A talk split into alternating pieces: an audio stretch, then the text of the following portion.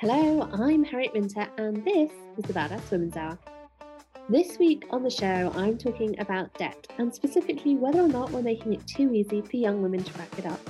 Plus, we have the amazing Sabina Khan, author of Zara Hussain, is here, talking about immigration, sexuality, and writing young adult fiction. And I'll be answering one reader's dilemma about saving for a mortgage. So let's crack on.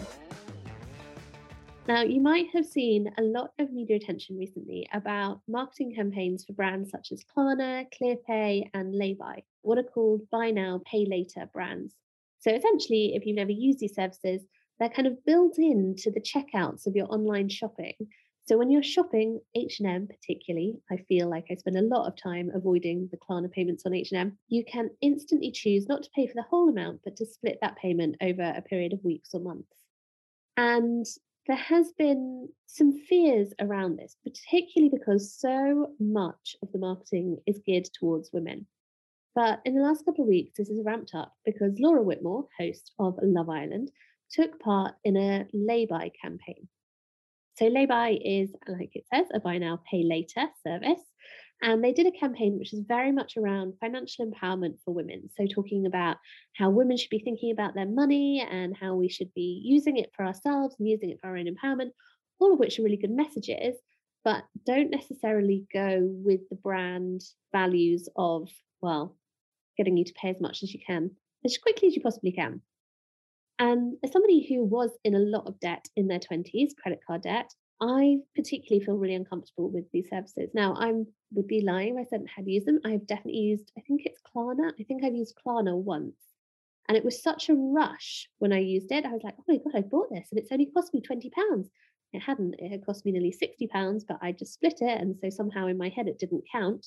And I felt that same kind of ease and excitement of purchasing that I used to feel when I just stuck everything on a credit card and it absolutely terrified the living daylights out of me. But I think there are kind of two parts to this conversation that we have to be aware of. So the first is obviously the impact of racking up debt has on young women, but also the other part is that actually a lot of women are in a position right now where they have no choice, where actually they have lost money through COVID, they have lost their jobs, they might have been furloughed for a long time.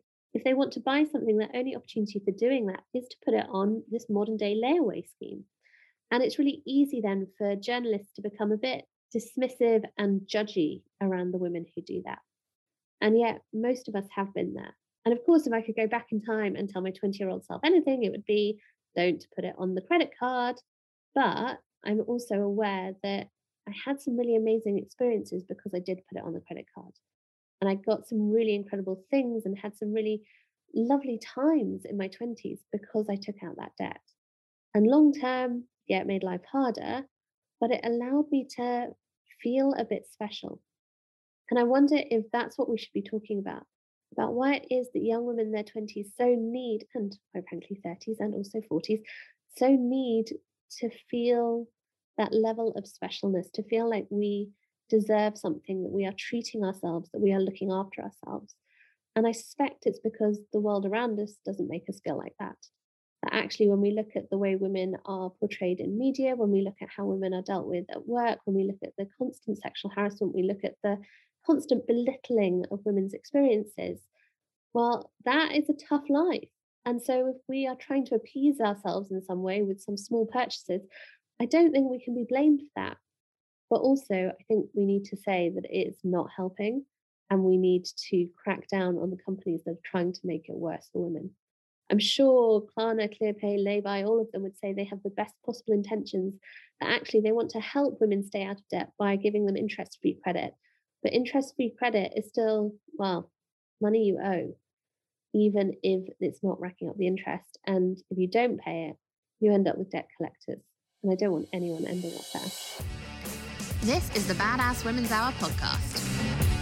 I'm always in awe of authors and their commitment to bringing us stories so we can better understand the world. I saw someone on Twitter describe an English literature degree as degree in empathy, and I quite like that.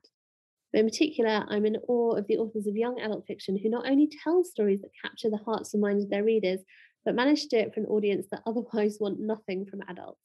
I'm basing that on me as a teenager. So I love talking to Sabina Khan about her own amazing life, and it is an amazing story and the life of her character, Zara Hussain. Sabina, thank you so much for joining me. Um, no problem. Thank you for having me. First of all, tell us a little bit about the book Zara Hussain is here.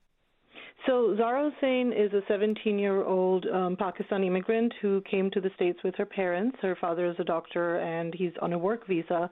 And they've been waiting for their green cards to be, you know, the process to be finished for a number of years now. And um, Zara is expecting to have it in hand before she applies for university, in, you know, the following year. Um, unfortunately, she has uh, this bully at school that has been bothering her for quite some time, and things sort of get out of hand uh, and end up in a violent crime that affects uh, her families, not not through any fault of their own, but because of the repercussions of this act that is perpetrated by the bully. Um, her family is now at risk of having, you know, their visa status. Um, jeopardized and uh, they might have to leave the country and Zara doesn't accept that. She doesn't accept that. She doesn't want to accept that someone's reckless and you know racist Islamophobic act should impact her family and ruin her future. Um, and so she fights back against that basically. Um, and you know she is she is a Muslim. She's bisexual, and there is a, a very sweet relationship she has with uh, another girl. So it's just um, you know I, I wanted to write this story basically to showcase how you know the struggles that immigrants go through. Those are the kind of struggles we don't hear about that often. Um, when everything is done legally by the book, and still something that is out of their control happens to jeopardize everything that they've worked so hard for. Can you tell us um, what was the inspiration for the book? Well, it was really inspired by my own family's experience when we were living in the States um, in the late 90s. Uh, my husband was on a work visa and I was on a dependent visa, and our kids were born there. And my husband's company had sponsored his green card process, and we'd been waiting, like Zara's family, for a number of years, and we were expecting it very soon. And our entire lives were sort of hinging upon the fact that you know when we get our green card, we can do this and etc. You know, so it was something that we were waiting for patiently. And when my husband called the lawyer to check up on the status, since his work visa was set to expire uh, you know several months later, he called in to check. He was told very casually that um, they had forgotten to file something, and so now we wouldn't be getting our green cards as planned, and that we would just have to go home, uh, which really. Uh, kind of pulled out the rug from under us because we had not been prepared for anything like that financially or just psychologically to kind of pack up our lives and move somewhere and my husband and I from two different countries. He's from India. I'm from Bangladesh. We had very young, like I just had my second child, and it was quite traumatic for us to just kind of pack up everything and move. Luckily, we were able to get permanent residency in Canada, but we had to start all over with no financial, you know, safety net, and it was a very scary, traumatic time for us, and it left us feeling really unsafe at the time, where you know you mm-hmm. you're building your life and you think that you're home and you're just waiting really for a formality for a piece of paper. And then so, something so careless can just kind of you know disrupt your entire life like that is is pretty jarring. Can you tell us a little bit about the sort of the green card process? Why it was that you had that rug pulled out from underneath you and what are the sort of things that can happen that can disrupt it and the, yeah, so these are. I mean, it, things have. This is 20 years ago, so mm-hmm. some things have changed after uh, you know after we left over the years. But at that time, um, the the um, work visa could only be renewed for a maximum of six times, six years. So every year it was being renewed, mm-hmm. and so this was our sixth year, and this was around March of '99, and our his, my husband's visa was set to expire in December of '99. So around February, March, he called, you know, to confirm that you know is everything still okay and because the lawyer had forgotten to file a crucial piece of paper i can't remember wow. exactly what the name was um, and he hadn't told us, so yeah. we wouldn't have known if my husband, my husband hadn't called. And you know, we were just checking, doing like a regular checkup. And so because that paper hadn't been filed and it had been a while, uh, a certain step of the process would not take place, and so all of that would have delayed, um, you know, the process. But one of the conditions for us to continue in the process at all would be to leave the country for a period of two years at first, you know, and then uh, they would maybe we, you know, unless something else happened, we may have been able to come back, but then it would start the process over. and so all this uncertainty and also where would we where where were we supposed to go for two years just you know out of the blue? So my husband had to quit his job you know just because we had to leave the country he had to quit his job and we had to leave. And you know um and we just settled in canada because we just didn't feel that we you know we didn't really have the um have it in us to go back and try again. And you know maybe have something go wrong again. It was just too much of a gamble. So we just decided to you know make our home in canada where we've been for the last 20 years. I mean, it's an absolutely amazing story. So I'm not surprised that kind of the experience has sat with you and you wanted to write about it. What made you decide you wanted to write young adult fiction?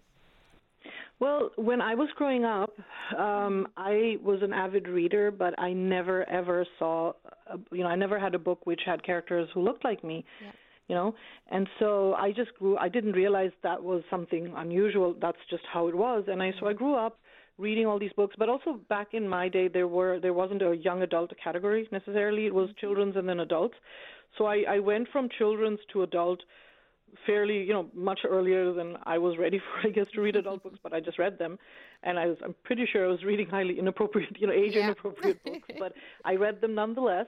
And it wasn't until my own daughters were like, you know, teenagers or preteens that they started reading, and I realized that they also don't, they still don't have mm. books where, you know, there are characters that look like them. And so that's sort of what kind of pushed me to you know start writing for that age group. But also because when my daughters were reading these books i was reading along with them so we could talk about them. And i found the voice so refreshing. And i mm. think it kind of filled something in me that i had been missing and so it was really that that's what really attracted me like these bold voices that were taking on very adult issues because you know young adults still have things that they're struggling with and dealing with and experiencing which aren't just like for little children. They're they're you know mature feelings and um, and issues that they have to tackle every day. So yeah.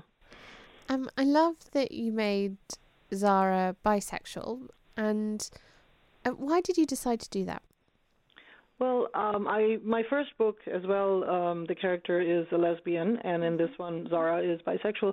My daughter came when she was 17 a few years ago. She came out to us, and I realized that there weren't.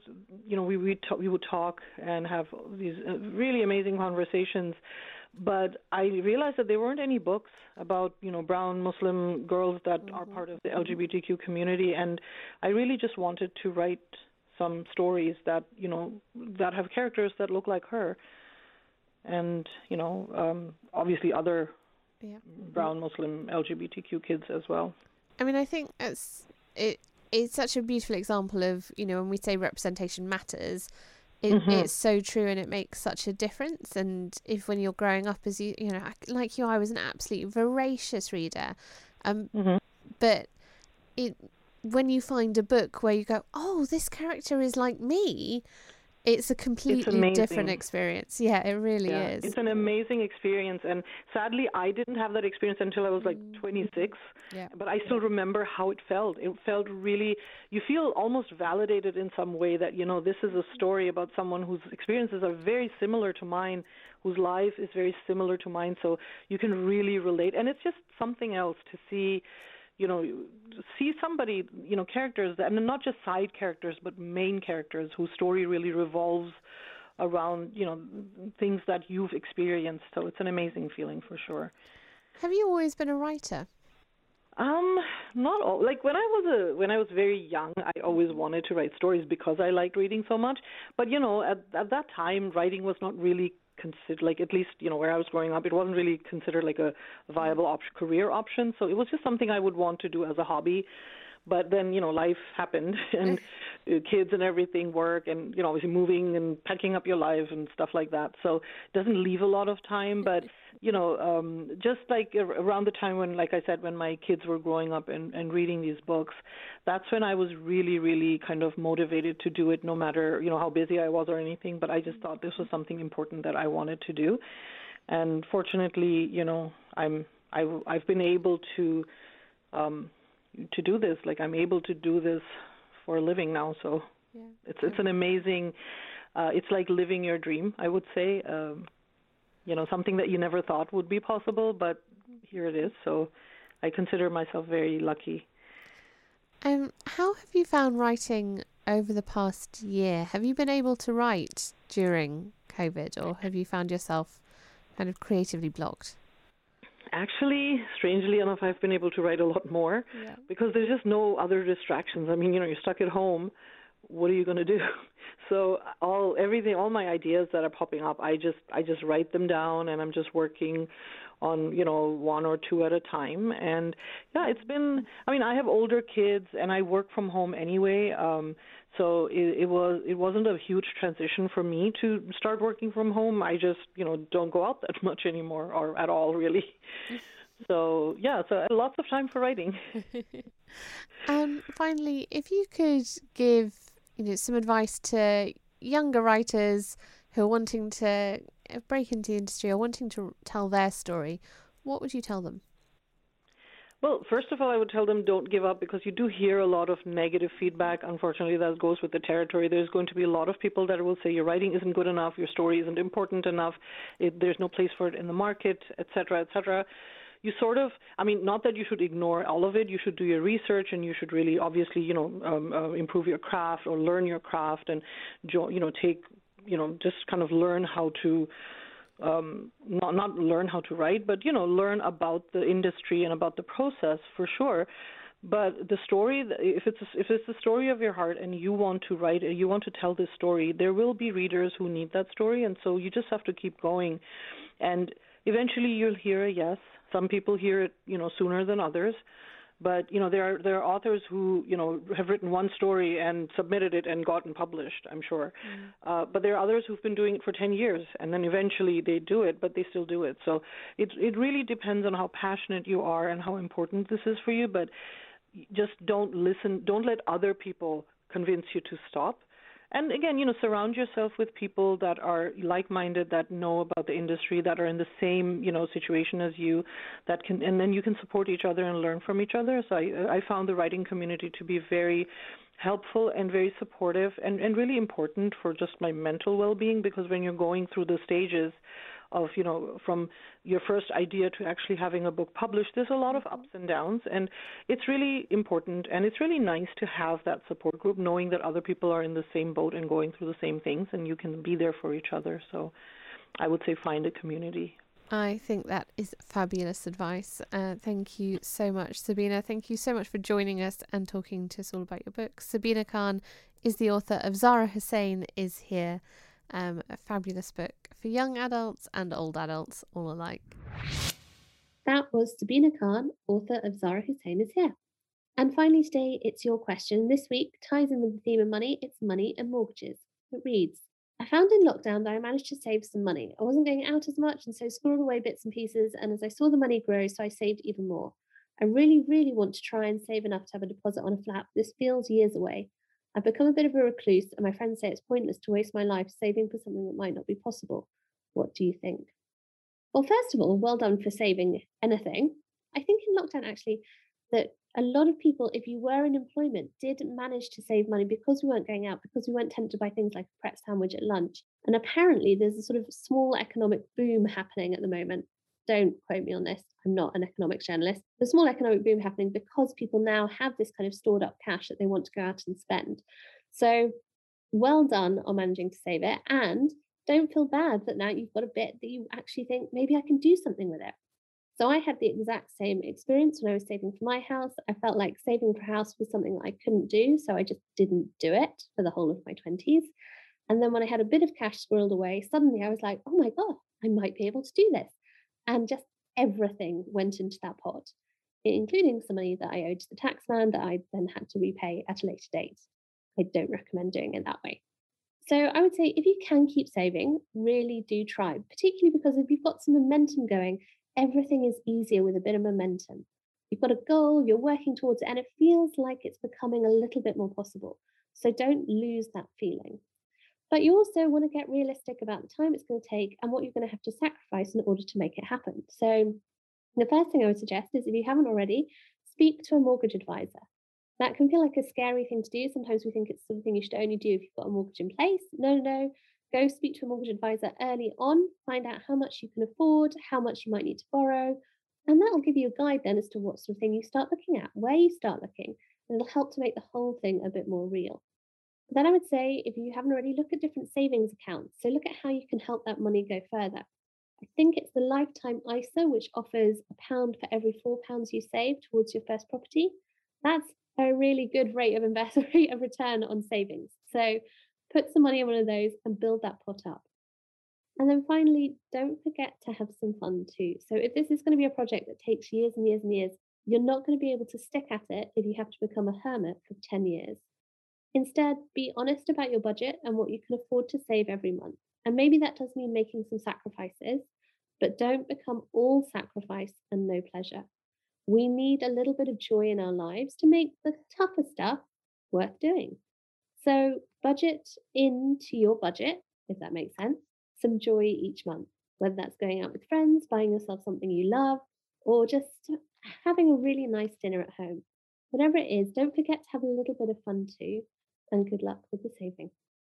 That's all from me for this week. As I told you last week, we're coming kind of towards a close on Badass Women's Hour, but there's still a few more episodes to come and still a few more amazing guests. So do stay with us. And we've got a new special project I'll be talking to you about very soon. You've been listening to Badass Women's Hour. If you like the show, then help more people find us. You can tag us or talk to us on social media using at Badass Women's Hour. Or you can be really lovely and leave us a review and a rating. Five stars, please. It helps boost us up the podcast rankings and allows other people to find us. We'll be back next week with more badass guests and in depth chat.